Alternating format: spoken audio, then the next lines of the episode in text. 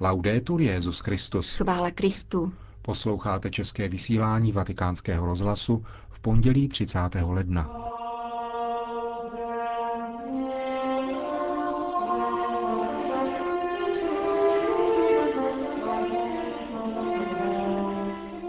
Portrét nové blahoslavené Hildegardy Burjanové, političky a zakladatelky řeholní kongregace Caritas Socialis. Svědectví pákistánské řeholnice pomáhající ženám, které se staly oběťmi násilí. To jsou hlavní témata našeho dnešního pořadu, kterým vás provázejí Milan Glázer a Jana Gruberová.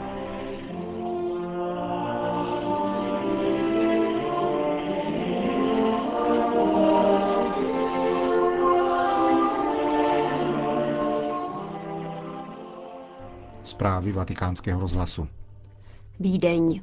Největší rakouský zvon Pumerin včera odpoledne zněl k poctě nové blahoslavené Hildegard Burjanové. Vůbec poprvé v dějinách katedrály svatého Štěpána, symbolů Vídně i celého Rakouska, se zde konala beatifikace. Již předsedal prefekt kongregace pro blahořečení a svatořečení kardinál Angelo Amato. V Hildegard Burjanové získává katolická církev celosvětově první blahoslavenou poslankyni parlamentu. I v jiných ohledech je tato žena, žijící na přelomu 19. a 20. století, pozoruhodná. Dcera z hořelecké liberální židovské rodiny konvertovala ke katolictví po těžké nemoci a zázračném uzdravení. Manželka maďarského průmyslníka, která se navzdory svému společenskému postavení stala průkopnicí sociálních práv pro ženy a děti. Matka dcery Elizabety a přitom zakladatelka a představená řeholního společenství Caritas Socialis. Jehož posláním bylo mírnit dobovou sociální nouzi poslankyně rakouského parlamentu za křesťansko-sociální stranu a poradkyně vedoucích politiků první Rakouské republiky, včetně spolkového kancléře a katolického kněze Ignáce Saipla, která se stala svědomím rakouské politiky a získala si uznání sociálně demokratických kolegů. Zakladatelka spolků a svazů křesťanských žen a pracovnic. Již tento výčet by stačil k tomu, aby se poměrně krátký život Hildegard Burjanové mohl stát vzorem pro dnešní katolíky. Avšak, jak zdůraznil ve své promluvě při beatifikační liturgii vídeňský arcibiskup kardinál Christoph Schönborn, svatost je něco víc. Existuje mnoho vynikajících lidí, sociálně angažovaných, příkladných manželů a rodičů, obdivuhodných zaměstnanců, poctivých politiků či lidí přímo jednajících. Existují dobří křesťané a věrohodní věřící. A všech těchto lidí je více, než jaký dojem bychom o tom snad mohli získat z médií. V naší zemi je mnoho působivých, přímých a na nejvýš slušných lidí a za to můžeme být vděční. Avšak co je toto navíc, toto něco, které utváří svatého nebo blahoslaveného? Tázal se rakouský kardinál. V životě Hildegard Burjanové existuje vnitřní pramen, síla a dynamika, která proměnila její život ze samého nitra a dodala mu neochabující podněty a zcela novou tvářnost. Tento zásadní zlom v životě nové blahoslavené nastal, když byla 25-letá manželka židovského inženýra Buriana krátce po svatbě hospitalizována ve vídeňské katolické nemocnici svaté Hedviky a po sedmiměsíčním pobytu byla na Bílou sobotu roku 1909 na pokraji smrti. V den zmrtvých vstání páně však přišlo nečekané a lékaři nevysvětlitelné uzdravení. Pro pacientku znamenalo ještě dosažení dalšího cíle. Po dlouholetém hledání mohla uvěřit. Zažila jsem působení milosti. Nyní mne již nemůže nic zastavit, poznamenala si Burjanová. Od onoho dne až do své smrti, o 25 let později, pohlížela tato žena na svůj život jako na dar. Pokračoval ve své homílii kardinál Schönborn. Když o slavnosti nejsvětější trojice roku 1933 odcházela k Bohu, pronesla Mé umírání je tím největším díku vzdáním. Svatost Hildegard Burjanové tedy není čistě lidskou energií.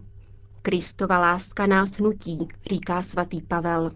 Tato slova zvolila nová blahoslavená jako heslo řeholního společenství Caritas Socialis a tento pohon Kristovy lásky zničení světici, zdůraznil vídeňský arcibiskup. Blahoslavená Hildegarda Burjanová příliš nehovořila o svém vnitřním světě. Žila, poháněna tímto vnitřním pohonem, který bez velkých slov uskutečňovala svým životem. Bylo pro ní důležitější hlásání skutků. Potřebujeme lidi, kteří nejdou druhým kázat, říkávala. Její ideál byl něco většího. Konání opírající se o skutečný život a hlubokou zbožnost. Odhalování sociální tísně, její rozumné uchopení a konkrétní konání jí přinesly uznání i mimo vlastní politické kruhy. Nikoli v svatouškovství a vystavování vlastního nitra na odiv. Bůh nám dává rozum, abychom rozpoznali nouzi své doby, její příčiny a prostředky vedoucí k pomoci, pronesla. Důvod její politické angažovanosti byl následující. Celé se zajímat o politiku náleží k praktikovanému křesťanství, řekla a jednala podle toho. Volles Interesse für die Politik gehört zum praktischen Christentum, sagt sie. Und sie handelt danach. Blahořečením Hildegardy Burjanové nám církev staví před oči následování hodný vzor, řekl v závěru svého mílie vídeňský arcibiskup. Sama blahoslavená míní, že bychom měli chodit do Ježíšovy školy, když říká, bylo přece tak prosté dovolit Ježíši, aby mne vzal za ruku, nechat se jim tiše a pokojně vést a čekat, jaké má úmysly. Právě tento reformní program potřebujeme pro rakouskou církev, neboť cesta Ježíšovy školy skutečně mění církev a svět. Zdůraznil při včerejší beatifikaci ve vídeňském štěpánském domu kardinál Christoph Schönborn. Vatikán. Oscar Luigi Scalfaro byl význačným katolíkem a státníkem, usiloval o společné dobro a trvalé nábožensko-etické hodnoty, vlastní historické a občanské tradici Itálie. Benedikt XVI. se takto vyjádřil o včera zemřelém někdejším italském prezidentu v kondolenčním telegramu adresovaném dceři zesnulého Marianě Scalfaro.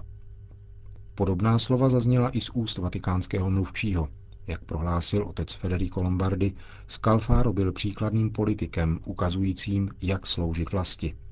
Byl jedním z nejvýznamnějších představitelů generace, která upřímně usilovala o obnovu Itálie po tragédii, fašismu a války, uvedl otec Lombardy.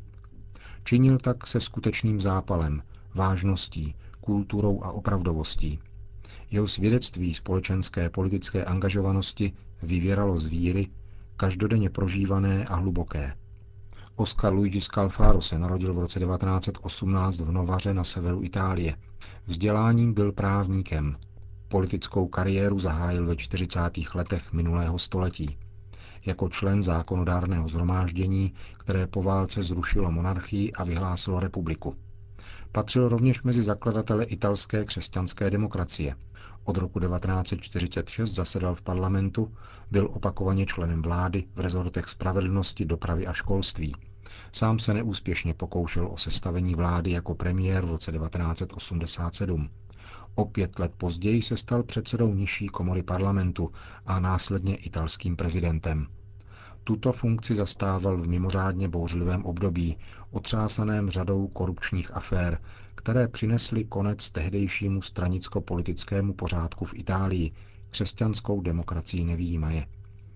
Po skončení prezidentského mandátu se podle italského zvyku stal Scalfaro doživotním senátorem. Nechme zaznít slova Oscara Luigiho Scalfara o roli prezidenta republiky.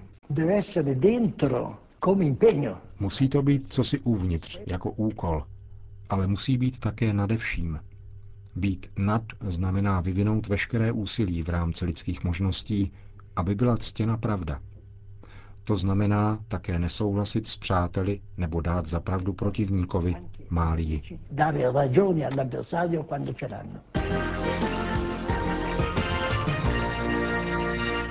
Řím. 650 let existence oslavila 27. ledna římská škola mučedníků. Tak se říkalo ve věčném městě anglické koleji. A to proto, že v době reformace se právě tam vzdělávali angličtí a velští seminaristé, kteří se po vysvěcení tajně vraceli do vlasti, kde na ně čekalo téměř jisté mučednictví. Díky tomu má anglická kolej dosud rekordní počet svatých absolventů. Deset z nich jich bylo oficiálně svatořečeno. Anglická kolej byla zpočátku útulkem pro poutníky přicházející do Říma. Jako taková vznikla během jubilejního roku 1350. V Římě sídlící angličané založili bratrstvo svatého Tomáše z Canterbury a společným úsilím koupili dům v centru města nedaleko náměstí Campo dei Fiori. Po schizmatu Jindřicha VIII. byl poutní dům změněn na kolej pro budoucí kněze, na již vzpomínanou školu mučedníků. Zároveň ovšem kolej nikdy nestratila ani svou prvotní funkci. V budově bydleli rovněž angličtí biskupové během vatikánských koncilů a primas anglikánského společenství arcibiskup Michael Ramsey, když byl v roce 1966 na historické návštěvě Pavla VI. V roce 1979 kolej navštívil Jan Pavel II. a letos se zde chystají uvítat Benedikta XVI. Studentů je v posledních letech na západní poměry překvapivě mnoho. 45, z toho sedm kněží a 38 seminaristů. Čtyři z nich pochází ze skandinávských zemí a ostatní jsou rodilí angličané a velšané. Faisalabad. V Pákistánu vědí ženy od nejútlejšího věku, že muži mají ve vztahu k ním právo užívat násilí, říká pákistánská řeholní sestra, která pracuje v Centru sociální pomoci financovaném papežskou nadací Kirche Innot. Ženy se v Pákistánu považují za předměty, říká pákistánská řeholnice. Pokud jim muž dá sklenici vody, aby se napili, napijí se. Pokud ne, zemřou žízní. Řeholnice, která se v rozhovoru pro vatikánský rozhlas z důvodu vlastní bezpečnosti rozhodla zůstat v anonymitě, hovoří o své práci, která spočívá právě v poskytování pomoci těm ženám, které se stávají oběťmi násilí, jež v porovnání s Evropou dosahuje netušených rozměrů.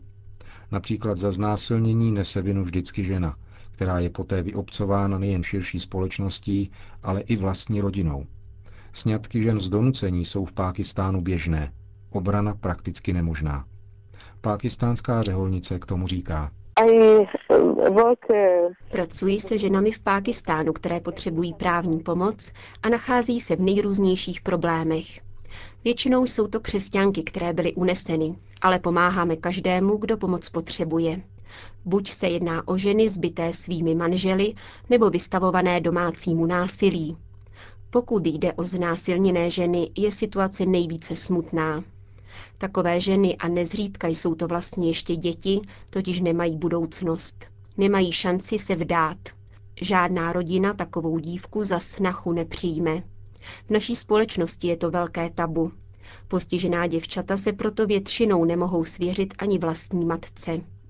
Pokud by znásilněná žena chtěla dovést věc k soudu, uslyší ze strany vyníka výhrůžku, že ji v takovém případě obžaluje za blasfémii.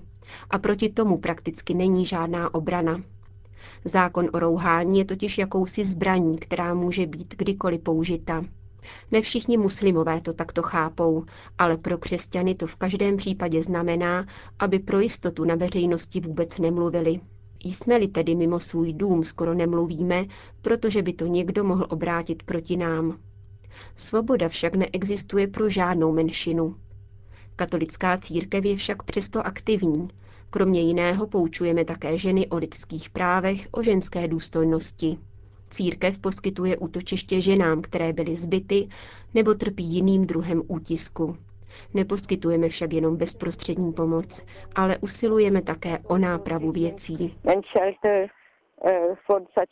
Říká pro vatikánský rozhlas pákistánská řeholnice z Faisalabádu.